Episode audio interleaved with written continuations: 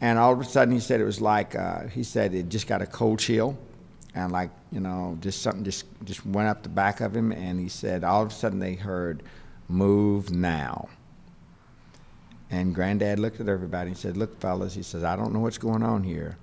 He said, "But just to be safe, let's just move away from this old building." Whiskey, whiskey. Uh, today, I'm at uh, Buffalo Trace Distillery in uh, on the third floor of Warehouse L, and I have uh, very, very proud to have uh, Freddie Johnson on the podcast. Uh, we, we talk about Freddie often on uh, on the whiskey topic. Uh, Freddie is a whiskey historian and really a legendary uh, tour guide of the region. Um, he's a third generation whiskey person that's worked on this property, correct, in one form or another. Freddie, do, welcome to the podcast. It's, it's just such a treat to have you on. Well, Mark, thank you very much for uh, coming down and spending some time. Uh, I love what you set up here. We're literally on top of a barrel with the microphones and uh, and uh, doing a recording on this warehouse. It's such a wonderful, wonderful site. It's interesting that you did find a barrel that leaked a little bit right next to where we are. Yeah, just kind of yeah, just kind of rubbing at, at, it a little bit, and I think it's uh, it is actually leaking. I can uh, probably taste a little bit of whiskey, right? Yeah. Come right across here. That's yeah. caramelized over. Yeah. We were just upstairs. Uh, it's really interesting. Um, most leaks in barrels like this, um, as it comes through, because of the uh, caramelized sugars and the saps and the rosins, when it hits the air, it's like uh, if you were making simple syrup at home right. and, you t- and you caramelize it and then you turn the fire off on the sugar, it uh, hardens up so you can actually, on days that the uh, weather is getting ready to change, if the humidity level is going up, you can come up and touch some of these and they'll actually feel tacky. Oh, and on on really uh, warm, dry days, it's caramelized and hard. It's really kind of interesting. So if uh, if uh, if you're walking through here, is this a little bit of lost money for Buffalo Trace? A little bit of uh, a little bit of caramelized uh, whiskey there. Yeah. Uh, in fact, uh, we were just upstairs on the, on the top floor where the temperature really gets a lot hotter, and uh, I was uh, pointing out some of those barrels. And what happens is I tell folks all the time when they look at old whiskey barrels, the cooper who is the person who makes your barrels, is really like your best friend or your worst nightmare. Mm-hmm. So if you've got a cooper and the blades start to get a little bit dull, uh, it'll make microscopic rough cuts in the wood. They right. won't show up until the whiskey gets in the barrel, the pressure builds, and it's easier for the whiskey to come out on the rough cut edges than it is for it to come out through the fibers of the wood. So your yield for that barrel actually goes down. Um, and so you try to avoid um, those types of barrels. Right, right, and um, is that and you were we were talking before we started recording. Uh, Warehouse L is a favorite to some and not to others. It's uh, all depends. Everybody has their favorite warehouse. Oh yeah, where the oh, best yeah. whiskey comes from. Oh, you should hear them. I mean, at uh, we've had uh, sessions where they get to talking about uh, making good whiskey. And this particular warehouse, Warehouse L, um, is Leonard Riddle's favorite warehouse. And in fact, there's a plaque downstairs on the side of this building um, in his honor. Mm-hmm. So uh, there are like five plaques around here right now. The cool part about it, Mark, is each one was presented to that person, to their face, yeah. in front of their coworkers and their friends um, as a way of saying thank you, rather than waiting until usually you know it's after you're dead and gone and they do something nice. And uh, the family and Mark Brown and feel like that that's that's not the right way to do it. You've done something kind of cool. Why don't we tell you to your face? Yeah, yeah. Uh, it acts as a uh, as an inspiration to the to the uh, younger workers coming to work because they realize that if they hang in there and they do something kind of cool, they will be recognized while they're here. So it's really a neat inspiration. And, and, and you're loved here. You've you uh, in the tourism. There's the wall of, of your family, uh, oh, yeah. and and just uh, the love here is just incredible. Uh, Didn't even you. know they had done that. That was oh man, they blew me away with that one. So um, it was really kind of crazy the way that it happened. I, had been out on a tour, mm-hmm. and uh, came back in with my tour and uh, the gift shop manager, uh, Matt Higgins, was uh, standing down beside these double doors. And uh, he's got this real serious look on his face, and I'm thinking, oh man, what have I done? What have I done? And uh, he says, uh, Freddie, I need to see you. And I'm like, oh, I said, I said, Matt, could it could it wait till after the tour is over? I said, this is really kind of embarrassing. He says, no, I need to see you right now. And I'm thinking, oh Lord, I've really messed this tour up, right? and uh, when they opened up the double doors, everybody else was standing back in that little room, and uh, they all said, surprise. Oh, and that's when I saw they had gone back into the archives. They had gotten pictures of my grandfather and Colonel Blanton when they were here together. I call it a moment of reflection. Um, uh, they have uh, pictures of my grandfather, Uncle Benny, who's uh, worked here, uh, along with my dad when he first hired on. Um, Max, who was Colonel Blanton's chauffeur. Um, Mr. Lampkins, Mr. Creel, Mr. Harris. Um, it just, it was amazing. And, uh, and then they had pictures of uh, my dad and Elmer. They were here together. Um, so Granddad and Colonel Blanton were here for like 52 years. Uh-huh. Uh, Dad and Elmer were around here together off and on for like about 47 years. Uh-huh. Um, Elmer, at 90 years old, uh, becomes one of only three living master distillers to have ever had a whiskey named after him. Uh, so Elmer got that at 90, and Dad at 94 years old. Wow. He had become the only living person to personally handle every millionth barrel that's ever come through Buffalo Trace Distillery since Prohibition. It's amazing and then Lonesome's pretty. sad state of affairs, sad state of affairs. But uh, I'm here because of a promise that I made to them um, that uh, I would try to work at the distillery during my lifetime. And I promised my father when I moved away from here that if anything ever happened to him, that I would be his caregiver. So that's really why I came back, Mark, is um, I came back to take care of my dad before he passed away. Because you were a, a, technician or uh, for AT&T, I believe. Yeah, I worked in operations and engineering. Yeah. Uh, and then interfaced with Bell Labs for a while. Yeah. Mm-hmm. Uh, it's amazing. Uh, I think amazing part of the story. You came coming back here uh, in a way to that, that oral history of your family and and uh, the other members of this really historic site. Uh, that's such a great legacy here, um, and you you grew to learn more about your family as because you worked here as well. Yeah, it's uh, and I'll tell you what that's what uh, I try to um, when I do the tours. I really, uh, you know, there are, as you well know, a large number of distilleries in and around uh, Kentucky, mm-hmm. especially around this area. So what I try to do is I try to help folks to um, think beyond the obvious when I do the tours. Mm-hmm.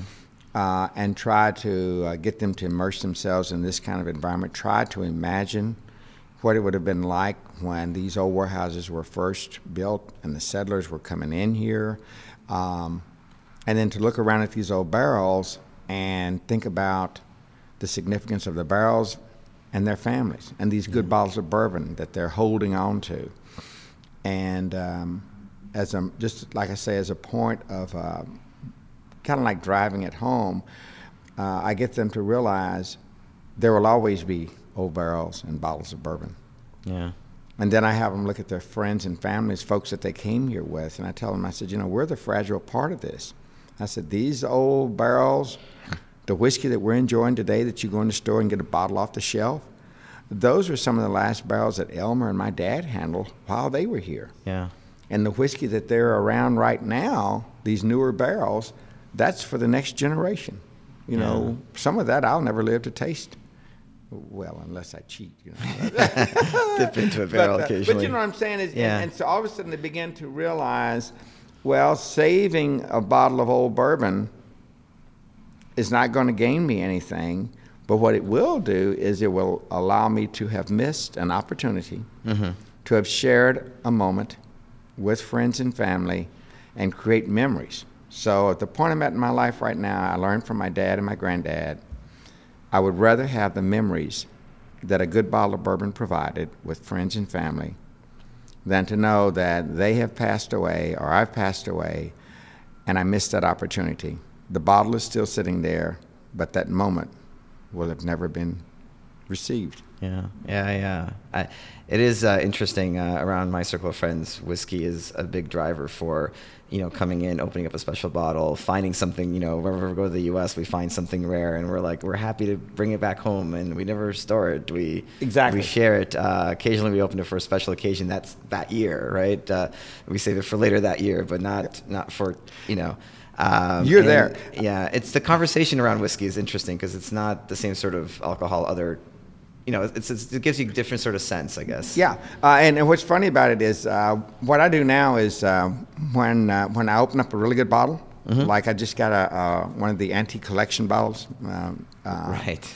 Highly sought after. Oh yes, and uh, what I and what I did with it is um, each time I uh, open it up with a friend or with a couple of couple of folks, we sign the bottles. So each time I do that, if it's with someone different, whoever it is, we sign the bottle.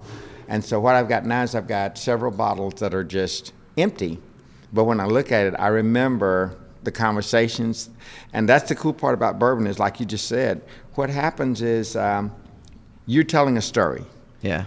I'm sipping on my bourbon, and I'm listening to you, and all of a sudden, you know, you, you finish with your story, and we get a big laugh, or we get a, one of those moments, and by that time, it's triggered something for me, and now you can sit back and sip and appreciate the bourbon while the next story by someone else is being uh, presented, and the time goes away. Right. I mean, it becomes an insignificant factor, and I think that's what's cool about this whole thing is. I remember one of the last bottles of bourbon that my father and my brother and I shared before they passed away, and it was a bottle that uh, uh, Julian Van Winkle um, had provided because I didn't know that my father had handled his barrels Wow. um, when they were part, you know, when they became part of Buffalo Trace Distillery, and I didn't know that Dad had handled these old barrels, and as a way of saying thank you for all of that, uh, he had provided this bottle the agreement was that we would share it. Now, I'm thinking, this is a really cool bottle of bourbon here. Yeah. Yeah. So I do as I promised Julian. I said, okay. I said, well, I, I show it to my dad. Dad's all excited about it because he remembered when it was made and blah, blah, blah, and how it was. And I'm like, okay. So I take the top off and I pour some in his glass and some in my brother's glass and some in my glass. And I go to put the stopper back in the bottle. Put the cork back in the bottle. And my dad says, what on earth are you doing? I said, Dad, we're doing a toast. He says, I'm fully aware of what we're doing. I'm asking what you're doing. And I said, Dad, this is a really cool bottle of bourbon. I said, I'm saving it so that we can do some more toast later on. He said, Son, he said, Your father's 92 years old. He said, A lot of the other fellows that put this whiskey into the warehouse never even got to taste it. He said, Never, ever do that. He said, when you're with friends and family, the only reason why you bring a good bottle of bourbon out is because you are with friends and family. He said, enjoy the moment. Enjoy that moment. Mark, it was the first time that my brother, my father, and I had ever spent three hours together, just us. yeah. No radio, no TV, no distractions. And we sat there, we laughed, we knocked that bottle out. We nailed it, Yeah. okay? Yeah. And the irony of that, shortly after that, they were gone. So if I had not have done that, I would have missed all the stories about things that we had done or things that he had done that we had shared that we didn't think the other knew about. It was, I mean, it was, it was just a really neat moment. So when I look at that bottle, I got it. Yeah. All right. Yeah. So if I'd saved the bottle, sure, I'd have had a bottle of whiskey, but that moment would it would have never happened. Oh, that's a uh, that's amazing, and it is it also demonstrates kind of the humbleness of of uh, you know your father. Like you you didn't learn uh, that his involvement in picking barrels until these moments where somebody else comes to you and says, you know, your dad helped with this. Yeah. Um, this guy wiggling back through the rails right back Yeah, there. yeah. Uh, Active warehouse. We have people okay, we, we were talking about Leonard Riddle and Ronnie Edens. Yeah. Well, uh, Travis is back there, and uh, he is uh, direct descendant of uh, Ronnie Edens. Okay, so uh, it's really, I mean, we, I'm not the uh, only second or third generation person around here. There's a lot of us around here. Um, and it's really kind of neat to, um, to see, kind of like it reemphasizes what we were talking about earlier. There's all the warehouses, the buildings, the structures, the barrels, all just like they were in the 18 and 1900s. Yeah. Okay, so the only thing that's really changed around here are the people and some of the techniques, maybe some of the technologies. But the process of making good whiskey is just like it was in 17, 1800s. Yeah. Um, how did how has your family? What was your you know you, we say you're third third generation. Uh, where did that start? How does how did your uh, great great grandfather uh, start on the distillery? Well, my grandfather. Grandfather. Okay, grandfather. My great grandfather, believe it or not, was uh, um, his name was George Wilson, and we called him Papa George. Uh, he was actually born a slave. It's really kind of funny how our family got here, and. Um, he made a, he was a really a smart business person and he made the majority of his money digging graves during prohibi- during uh, the depression mm-hmm. he uh, he uh, he was a grave digger at the Frankfort uh, Cemetery which is where Daniel Boone's grave site is and the original family house was down Glens Creek Road uh, near the cemetery because he would walk to the cemetery, and that was the house that my father was born in. So um, my grandfather and Colonel Blanton actually met on the riverbank behind this distillery. I guess they were kids playing along the river. They became friends. Um, Colonel Blanton starts to work at the distillery at the age of 16. Uh, comes uh, uh, Granddad. They hook up and like I said, they were around here together for 52 years. Wow. So they were here. I'll tell you what's amazing about this. Colonel Blanton was a visionary. I, I, I say that Buffalo Trace has had three visionaries. Uh, E.H. Taylor started this with building the distillery out of brick, mortar, and stone. And his concept was if I build structures out of brick, mortar, and stone I, and of a fine quality, I tell my constituents I'm here for the long haul. I'm making quality structures because I'm going to be making quality products, mm-hmm. and I'm not going to spend the time on just just putting uh, uh, planks up on buildings and replacing tin that's blowing away. I can focus on the distillery and making good whiskey. So this distillery was the first to introduce uh, climatically controlled warehouses, and uh, um, that's where the steam heat uh, um, started to be applied to control the temperature inside.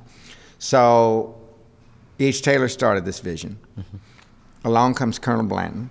Colonel Blanton continues this vision uh, and navigated this distillery through two world wars, through the Depression, through the 37 flood, and through Prohibition, and the distillery never closed. So it's really kind of amazing what he saw, and that's when, during Prohibition, this expansion started. Right. Um, and we got these big fermentation vats and the new steels and stuff.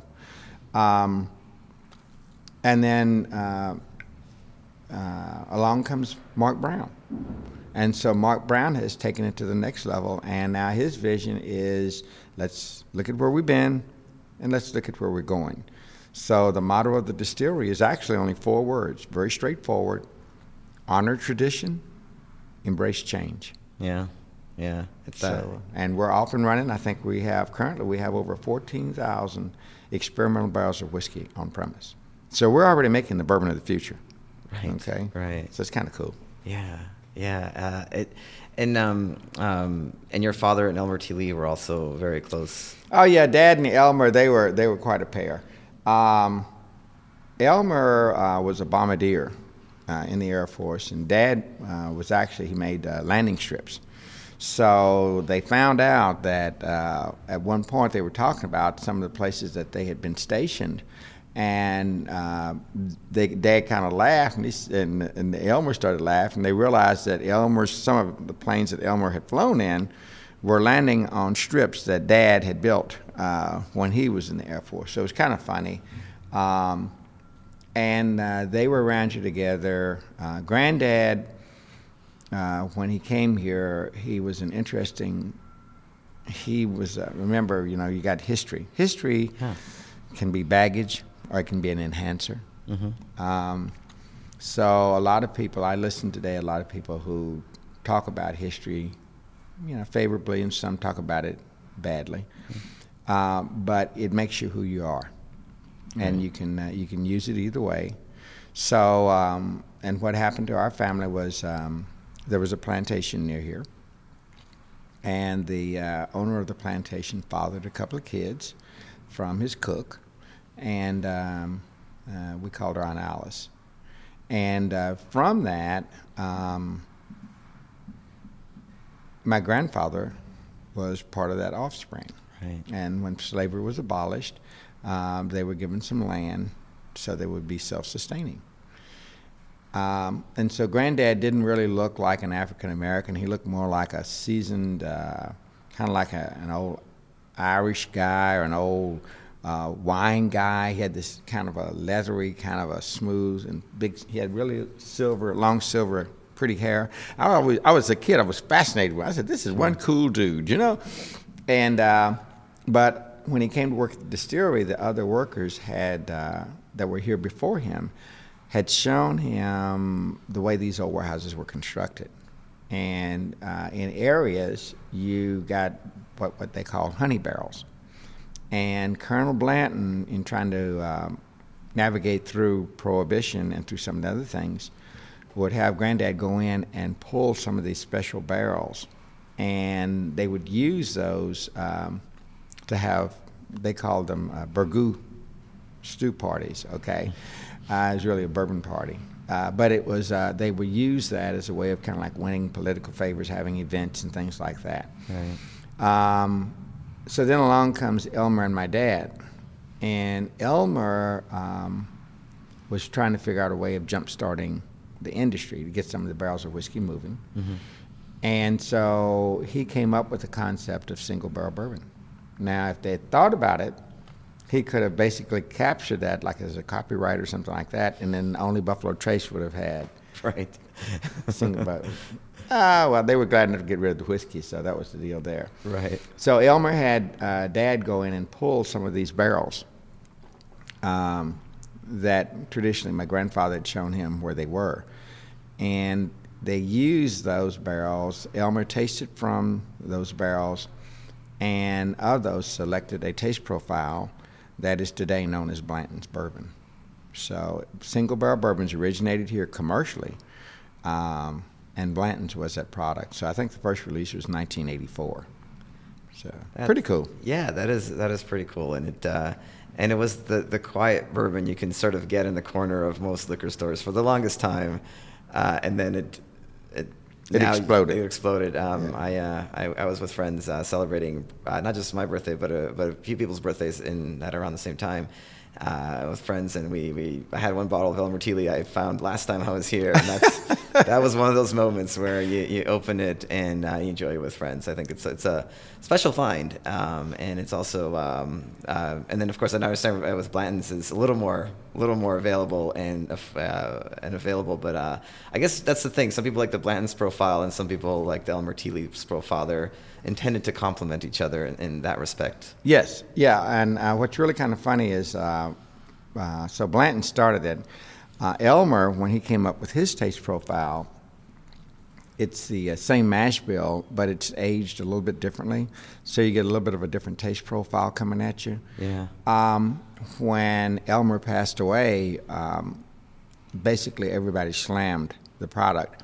You couldn't find it anywhere. Yeah. And the the, uh, the misperception was that it was going away. Uh, what they didn't realize, again, uh, we talk about visions and forethought. Um, they, Mark and them, had basically archived samples of every barrel that Elmer ever selected. So, um, our taste profile of the final approval of a barrel of bourbon is no less than five people. It's always a mix of men and women to ensure you've got a balanced product because men and women smell and taste things differently. Uh, but because of that, um, they don't just use the previous barrel uh, when they did a run, when they do a run for Elmer's product.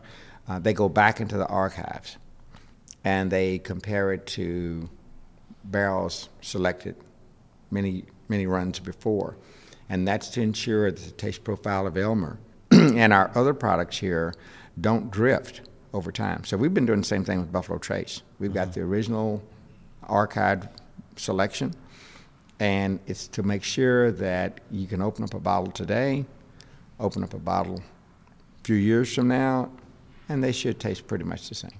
Yeah, yeah. Kind of cool. It is. It is. It is very cool. It's uh, um, again that, that oral history and kind of the, the life of the distillery and the people around it, and what brings in that that that whiskey that gets people talking. Yeah. Um, Almost like a legacy. I mean, Yeah. that's all we're doing is. Um, uh, Mark said that we're just uh, we're the keepers. Mm-hmm. It's you know um, we're just keeping things in in shape for the next generation. This um, um, so uh, this site here uh, went under many names. Uh, so what, what were the what were kind of names that it's been before uh, along your, your you know Uh, a lot of people, um, the original name that the uh, distiller's permit was uh, uh, first issued under was OFC. Uh, that was known as Old Fired Copper. Uh, later on, it became known as Old Fashioned Copper. Uh, that was a little something that happened with Taylor and Stagg back in the day. uh, and so, but it, it was always known as OFC. And then along comes uh, a product called Ancient Age. And uh, then along comes a product called Stagg. And then along comes a, uh, a, pro- a product called Blanton's. Um, but Schenley Corporation basically was the umbrella. So when Schenley went up on the water tower for a while, people didn't know what Schenley was all about. But when they put the brands up there, Right. it helped them to identify with the city. Um, at one time, the locals, OFC, the locals called it Old Frankfort Corn. Okay, uh, just the corn whiskey coming out of Buffalo Trace Distillery. Um, and in today's environment, it's known as Buffalo Trace. So uh, that happened. Uh, uh, the distillery was purchased, I think, in 1992. Uh, in 1999, they had rolled out, uh, they had created this new taste profile, which is now known as Buffalo Trace Bourbon. So that's when the, the water tower and everything started to change, showing what the new product was. oh I see so it's the, the product that became predominantly sold that was kind of the It was our flagship. Ship. So That yeah, the it was a way of identifying. It was a, a way of identifying this distillery based on the flagship product that we would be producing here. right right no that's So- uh, I didn't realize that that's uh Yeah, so Buffalo Trace is actually an entirely different taste profile from anything else that we've um, actually produced here before. Uh, and so when when this used to be called, uh, I guess Stagg Distillery, or, or is that the name it went by? Uh, yeah, people. Some people call it Old Stagg, Stagg Distillery. Yeah. Um, yeah, and, and some of the locals still refer to it as Stagg Distillery.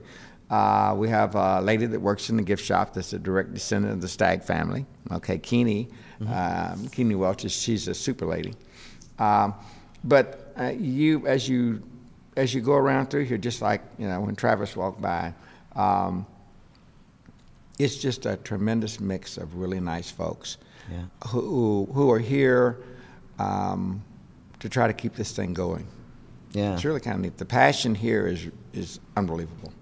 Yeah, it's, it, it is a sense of family, right? It's Yeah. that definitely, uh, definitely a sense of family. Um, and then on the other side of this, you have uh, this, you know, bourbon's picked up intensely since the 90s and 2000s, and you're you you have a whole new set of fr- uh, fans that you didn't. Oh, isn't that crazy? Yeah. Crazy, crazy. Um, Buffalo all of our, believe it or not, we make bourbon under 18 labels, Yeah. and they're all allocated. Right. How crazy is that? Uh, Um, for, for listeners, allocated means it's it's it's harder to get. You're not guaranteed to get the product every time yeah, you order you, it. you, you, and if you get it, you're only going to get so much. Yeah. And so what they try to do is they try to figure out what's a fair balance to to be able to provide it to the different consumers. Um, and you know, because you know you don't have enough to meet the true order, uh, so each one gets so many. It's kind of crazy. Um, but uh, I was doing this tour not too long ago, and this uh, this guy was a Pappy enthusiast. Oh, he was with the Pappy, with the Pappy, with the. And uh, he, he, it just become a distractor for the group because every time we'd go into a warehouse or something like that, where's the, where's the Pappy in here? Where is, oh, is that all? Okay. So uh, in the midst of all that, he was upset because he couldn't get 20 year old Pappy. yeah. All right. Believe it or not, you know, I just say that there's a power greater than us. About the time Julian Van Winkle comes walking by, and I said, you know, sir, I said, I don't have the answer to your question about this Pappy. I said, but here's Mr. Van Winkle. I said, I'm sure he can address any questions you might have about his product. So he goes up to Julian. He starts giving him a rough time, and he says, "Well, it looks to me like." Um, as popular as it is and as good as it is, it looks to me like you uh, you would uh, you, sh- you you would have made more. And he said, well, he said, you know, you have to think about this. 20, 25 years ago, uh, there wasn't this demand for Pappy. Yeah. He said, so um, he said, so a lot of it wasn't made, so the warehouses were already full. And the guy says, well, yeah. And he says, but you make different expressions of it. And he says, well, yeah. And he says, well, it seems to me like since you didn't make enough of the 20 and the 23, he said, looks to me like you could uh, maybe just release more of the, the 10 and the 15 uh, to make up for that. And uh, Julian said, well, yeah, I guess we could do that. He said, but you do realize the more that we release at 10 or 12 or 15, the less you're going to have at 20 and 23 and 25. And the guy just kind of like looked like, oh, Right. I never right. thought about that, you know? so he says, he says, you can't rush Mother Nature. He Yeah. said, there's no way for us to make up for that. So even though we are, uh, at- as this distillery is growing right now as we, as we stand here together, um, the expansion at this distillery right now, believe it or not, surrounding us, Mark, are about 400,000 barrels of whiskey. Yeah. Okay? Yeah. So, but I tell folks, I said, this is not the whiskey for us. This is the whiskey for 2025, 2030, 2040. Uh, part of this whiskey is the, is the whiskey that was made back with, you know, shortly after Elmer and Dad had passed away. That's what's getting released today. And, and, and people just start to look and it's like they get an entirely different appreciation for reaching and grabbing a bottle of bourbon off the shelf in the store to know that this was something that happened several years back. Um, I, I, I don't know um, of Julian Van Winkle's story um, uh, that the internet quickly passes around. Is there's a message board post from like 1997 with Julian Van Winkle um, responding to somebody saying, "Hey, I'm having a wedding. Could I borrow buy a barrel of whiskey?" And it's Julian Van Winkle saying, "Oh, you know, I have a few barrel, I have barrels, and he, I believe, he was selling it for a few thousand dollars, and he's like, I'll bottle it for you for ten dollars a bottle or twenty dollars a bottle, and, and I'm like, this is actually Julian Van Winkle on a message board somewhere on the internet in 1997. Wow. uh, just wanting to sell a barrel of, of, of whiskey and how much that has changed. Oh, Lord, And- yes. And, and today you like you said and it's not just it's uh, it's where the barrel's aging the maturation where, where it is um, and that's kind of the authenticity authenticity behind whiskey right it's that it happens in these smaller barrels and what happens in there can't be rushed it can't be pushed um, that There are people trying. Th- they are that's right there are a lot Oh, of that's gosh. true the vibrating Yeah, singing to the barrels um, wrapping them up sweating them uh, Yeah, there's running current through them. uh, I haven't even heard of that. That's Mm, amazing. Yeah. Oh, yeah. Um, it's it, it's um, trying to speed up the molecular interaction. Yeah. Um, but yeah, it's it's it's it's it's amazing um, what has actually happened in the industry. Um, but it's it's an interest. It's a sobering point to think about.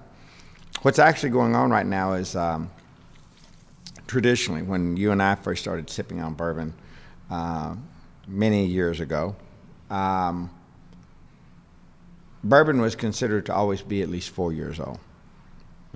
And I do a lot of tours, and I ask folks, how, how old does bourbon have to be? How long does it have to sit in the barrel to call it bourbon? A lot of people still say, still hold up four years. No. Yeah. And so I said, okay, so what you need to be aware of is um, age statements are coming off bourbon and whiskey now because of the demand. Uh, bourbon is now out there uh, competing in the arenas that uh, used to be a Scotch Right. uh, arena. Um, I said, so age statements are coming off. I said, the other thing you'll notice is coming off a lot of bottles of bourbon is straight. And I said, and straight means that it was in the barrel for at least two years. So a lot of people, just because they're on the bourbon run, um, they're paying fifty to seventy-five dollars for a bottle of bourbon that doesn't even have straight on the label, which means it's less than two years old. Yeah. So, and you can taste that in the taste profile. But again, um, it's all part of what's going on right now. And uh, you know, Mark Brown and and uh, Harlen Wheatley made a comment. You put this forecast together. So you think about it now. We're making whiskey for 20, 25, Yeah. All right. Yeah. Yeah. and they said we guarantee you one. We guarantee you this. either way we go, we're going to be wrong. So we're either going to make too much, Right. or we're still not going to make enough. But we're making all we might be affordable one day. Yeah. might be findable. And that's the other thing, uh, Mark. It's really, you know, I really appreciate you spending time with me. But uh, the other thing that's uh, getting close to home now is, as you'd mentioned about price, um, there are a lot of folks that are paying a tremendous amount yeah. for a bottle of, of aged bourbon. And the kicker is simply um, they get some of these bottles that they paid on the secondary market, they paid several thousand dollars for it. And uh, they'll come through here on a tour or something, and we'll get to talking about aging product. And say, Yeah, I got some of that. It cost me so much money, and I was totally disappointed. And what I share with folks um, all the time, I say, you know, if you want to, are you're considering buying an older, aged product, no matter what it is, I said, always go to a real nice restaurant or a bar and get a flight, Yeah. you know, and get two or three. Take a friend with you, maybe a couple of friends. Pool your money, but taste that product before you invest that much money in it to find out if that's really what you want to do. And I said, and if you, I said, if it reinforces your your desires, that's great. But at the same time, you may say, I don't think I want to pay that much for that bottle. Right. Right. And I said, and that helps you to appreciate that product even more uh, because it's something that you really look forward to, but it also meets with your expectation as a reality. Right, and that's a, that's a great point. I mean, Buffalo Trace, the distillery, doesn't suggest this bottle should cost thousands of dollars. They have a list price, and it's two hundred dollars or two fifty, and that's the suggested retail price. Yep. Um, but you don't control what that price point is at the store, and certainly the secondary market, which is a whole other, you know, when, when people buy uh, whiskey from uh, from other individuals selling it on, on through websites or groups or what have you.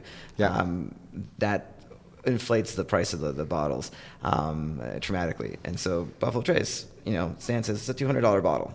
Mm-hmm. Enjoy it for two hundred dollars. You, you will love it for two hundred dollars or two fifty or, or what have you. Yeah. Um, Think about the antique collection. Antique Yes. collection, Sazerac, uh, 18, William LaRue Weller, George T. Stagg. I mean, some of the highest rated whiskeys in the world. Love them all. And the price point on those are still less than $100. yeah. You know? So, um, yeah, it's, it's crazy. It's crazy. Uh, this, this new um, uh, law that was passed now allows, as you know, it now allows retail stores to sell barrels. Got, to, got back in here working on Live warehouse. Yeah, Yeah. we're in a live warehouse. So, uh, uh, but uh, you can uh, you can go in and hook up with a retailer, and you can they can sell your bottles for you now. Oh, that is interesting. Yeah, so we got a couple of them that are doing it now, and um, and that's that secondary market. But the retailer now gets to be a part of that. So they've sold a barrel, they've sold a bottle, Yeah, at yeah. the suggested retail price. Then the customer comes back at them again and says, uh, "Would you, Resell. yeah, would you resell this for me?" All right. Oh, we got samples to go. Uh, yes, sir. oh, I've seen those barrel samples. Yeah. uh, but it is, it's just a fascinating world that we're living in right now. But uh, um, I think that part of the reason for uh, that happening is to at least give that secondary consumer a little bit of a feeling of comfort in knowing they're about to pay more, but at least they're getting it from a, re- a reputable source Yeah. instead of Yeah. just going online and getting it from somebody they don't know who it is. Right, right. No, that's a that's a good point. You're not meeting in the alleyway with a stranger, exchanging a lot of money for a bottle of Yeah, and all of a sudden they're gone, and you realize that hey, wait a minute, this seal is sitting crooked on this bottle. uh oh. Buffalo Trace, that wouldn't come out of the distillery. Yeah, right? yeah. So yeah, so oh yeah, we had one that uh, was totally upset, uh, and that what gave it away was the uh, was the seal on the bottle, and uh, the um, upon checking on it, the proof was not the proof that it was supposed to be. yeah. So it was obvious that somebody had basically um, consumed the product, put another product in there, put a little artificial seal on it, and was selling it as that product. So that's why you know, unless you know what you're getting, Yeah. we yeah. don't we don't we don't we don't support any of that. But we try to help people. Um, if it seems like a really really good deal, might want to check on it. right. So. Um, what is your favorite uh, uh, warehouse in uh, on the on the premise on the here? property? Yeah. Uh, my, my, my favorite warehouse is actually Warehouse C. Um, warehouse C, that's the first warehouse that I got to go into with my grandfather. Uh, I think at that time I was maybe about five years old. Uh, it sits up near the front, but that's also the warehouse that um, the wall collapsed on, which is part of um, uh, this whole thing with ghost hunters when they came out here. Uh, that was the warehouse that uh, Granddad and them were working in, and they were taking a break. They were moving barrels around, and um, outside against the uh, the east side wall, and all of a sudden they heard what sounded like a voice that said, "Move people now." And everybody looked at each other and they were like, oh, "What was that?" And Granddad said, "Who said that?" And they said, "We never said a word." yeah. And they sat there for a minute, and Granddad was already leery about these old warehouses. If you'll notice the way they're const- the rails and ricks are constructed, they're just bolts. Mm-hmm. Okay, so they are they are load bearing uh, ricks, and so you have to have even distribution of the of the weight. Remember, the warehouse weigh 550 pounds. Right. Oh yeah. So that warehouse, warehouse C, holds 24,000 barrels, 550 pounds of pop. That's over 6,000 tons of whiskey on timbers that go back to the 17 and 1800s. Wow. Now it still produces some of the highest rated whiskey in the world. But Granddad, like I say, those old warehouse folks had told him about how that building was constructed, and they have plumb bobs in there. And when you start moving those barrels around, if you put too much weight on one side, it'll shift. Yeah, the plumb bobs being the weights, I guess, to kind of stabilize the. Exactly, Yeah. just like carpenters use uh, Yeah. in the construction of homes and stuff.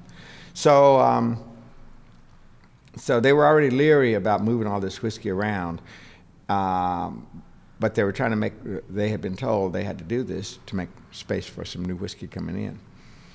So they sat there for a moment, and Granddad just said he had this really weird feeling, and all of a sudden he said it was like uh, he said it just got a cold chill, and like you know just something just just went up the back of him, and he said all of a sudden they heard, "Move now." And Granddad looked at everybody and said, "Look, fellas," he says, "I don't know what's going on here."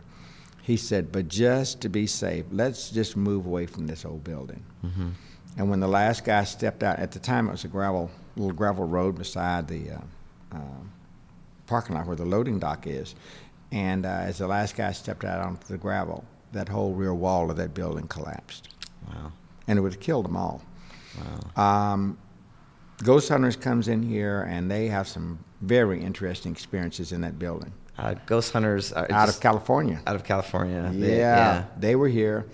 Uh, they did a video here. It's the first location that they've ever been to that every member of the staff had a paranormal experience while they were here. Wow. So we've got four or five places around here that really have some strange things happen. So I'm doing a tour one day, and this lady says, "Oh my word!" She said, uh, "She said, uh, uh, paranormal experiences. Wow!" And I said, "Yes, ma'am." I said, "Buffalo Trace has a lot of spirits." the whole group fell out laughing. It is- it's- it's- but uh, we, you know, we try to, we, we, we don't make light of it, but um, the distillery is just interesting. Yeah. Uh, most people don't realize Colonel Blanton passed away on the sun porch of the mansion that he had built for his wife. We called it Stony Point. And um, so we say he's still he's still around here. Uh, they have um, a little girl that pops up in the window looking out uh, out of one of the buildings. A lot of times, uh, there's an old guy with a dog that shows up. There are images that come and go from time to time. So because of what happened, we actually started a ghost tour here. Oh wow. That uh, basically it was only it started off it was only like uh, one or two days, and uh, only certain times a year. And now ghost tours are just year round. I mean, we have people coming in. Some days it's booked. Uh, we do it three days out of the week, and uh, whole another. So we've got we've got the bourbon enthusiast. We've got a national historic landmark tour. So Absolutely, we're yeah. yeah. So we're one of only a few fully functional national historic landmarks in the United States.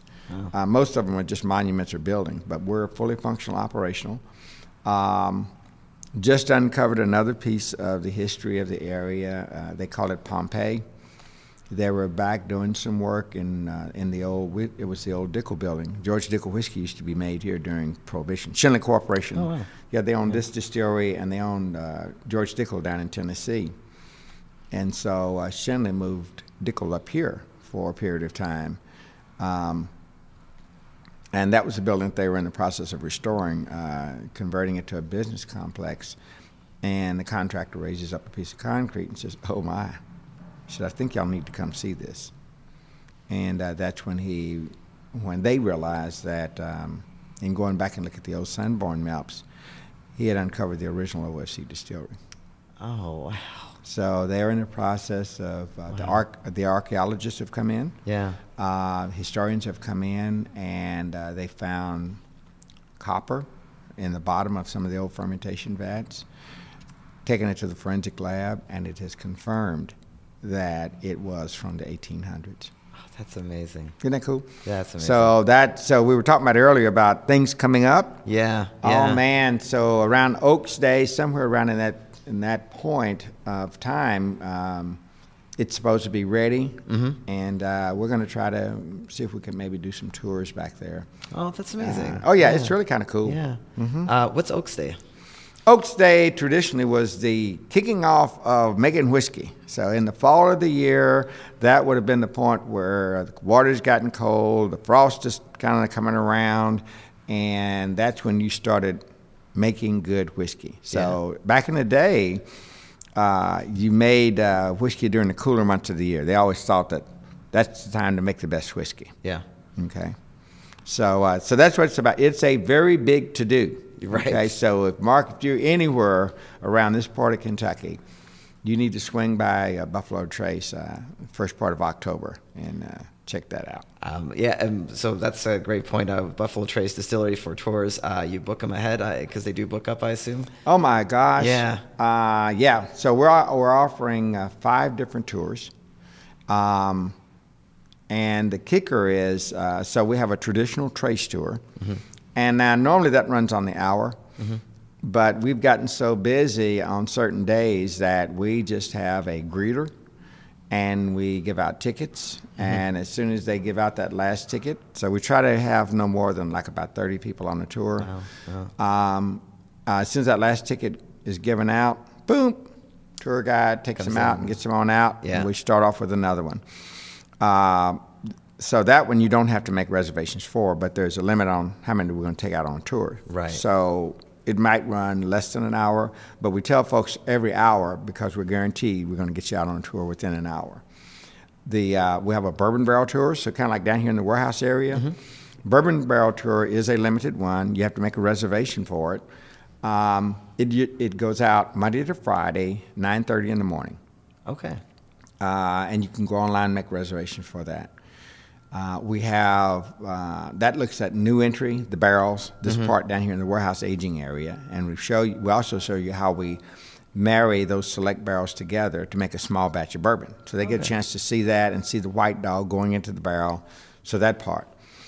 Uh, the, the next tour is a hard hat tour. And hard hat tour, we take you back by the fermenters, the stills, the cookers. It's a fascinating process. So a lot of people think it's a little mom and pop operation. Right. You're talking about um, uh, fermenting stills, 92,000 gallons each. There's 12 of them. Huge things. They're banged copper uh, fermentation vats. Uh, so you got the fermentation vats. Then you got this big old column still. Uh, you end up, uh, you're about four stories off the ground. It's one of the largest column stills in the industry. Um, It's got six, I think it's got 16 plates, about eight feet in diameter. Cranks out the hooch. Yeah. Okay. Yeah, yeah. That's that pays the Uh, bills, right? Yeah, yeah, it pays the bills. um, so uh, you get a chance to go up there and taste the sweet mash coming from the cookers. Uh, you get a chance to that grain coming in. You got that whole experience of making the product. So we offer two of those. One goes at 10:30 in the morning, and the other goes at 1:30 in the afternoon. Uh, reservations again. Uh, and then we have the National Historic Landmark Tour, okay, which is the one we just talked about, and you get a chance to uh, really go into uh, some of the older parts of the distillery. Uh, and then we offer the Ghost Tour. Wow. So, uh, and all of those that I mentioned are the ones that require reservation. Uh, and if you've got uh, friends or family coming in, they're all complimentary.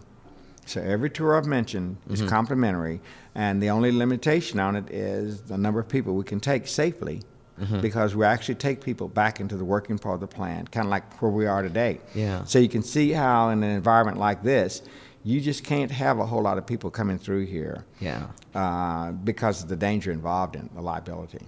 But uh, the objective of the family and uh, uh, the um, the folks that uh, we call it home place, the home place family.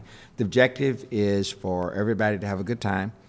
Uh, if you uh, have babies in a stroller, uh, the Trace Tour, It's great. Perfect, perfect for it. Um, scooters, walkers.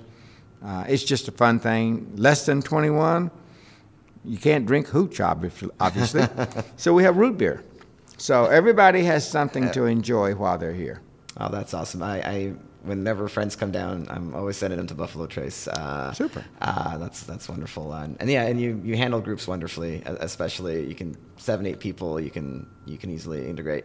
Um, Freddie, thank you so much. It's I've always learned something new whenever we talk. Uh, and once again, you know, it's uh, just such a pleasure. I mean, I, I can't s- stress enough how you know how much how loved you are on just the grander scale. I mean, every time somebody talks about Buffalo Trace, it's always uh, your name that comes up, um, and just the, the the heart of that of that that operation down there. So I really appreciate you coming on.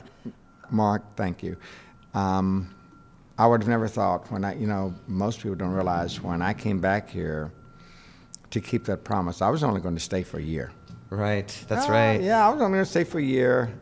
That was 14 years ago. Right. I still have aha moments. I still do things like today, what we've done. Um, I still go off by myself.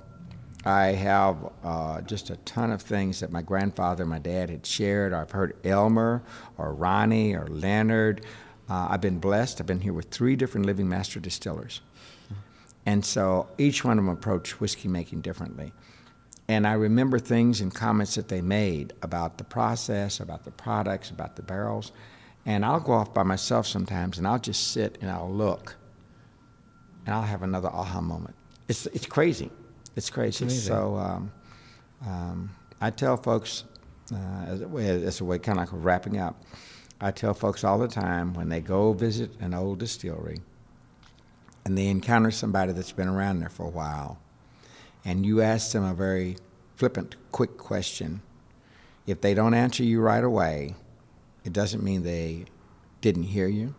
It doesn't mean that they're ignoring you. It means that that question that you ask is a lot more complex than you realize, and they're actually showing you respect. Uh, they are busy processing how do I answer this question in such a way that I can be succinct with my answer and not ramble on and on and on about all the different variables associated with that question.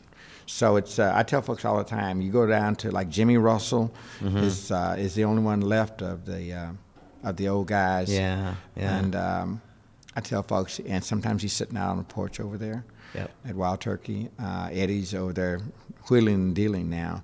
But Jimmy's one of the nicest folks you'll ever meet. So in this industry, uh, the Jimmys, the Lincoln Hendersons, the Elmers, uh, Gary Gayhart, all these old guys, really nice folks, but they are just everyday folks. Yeah.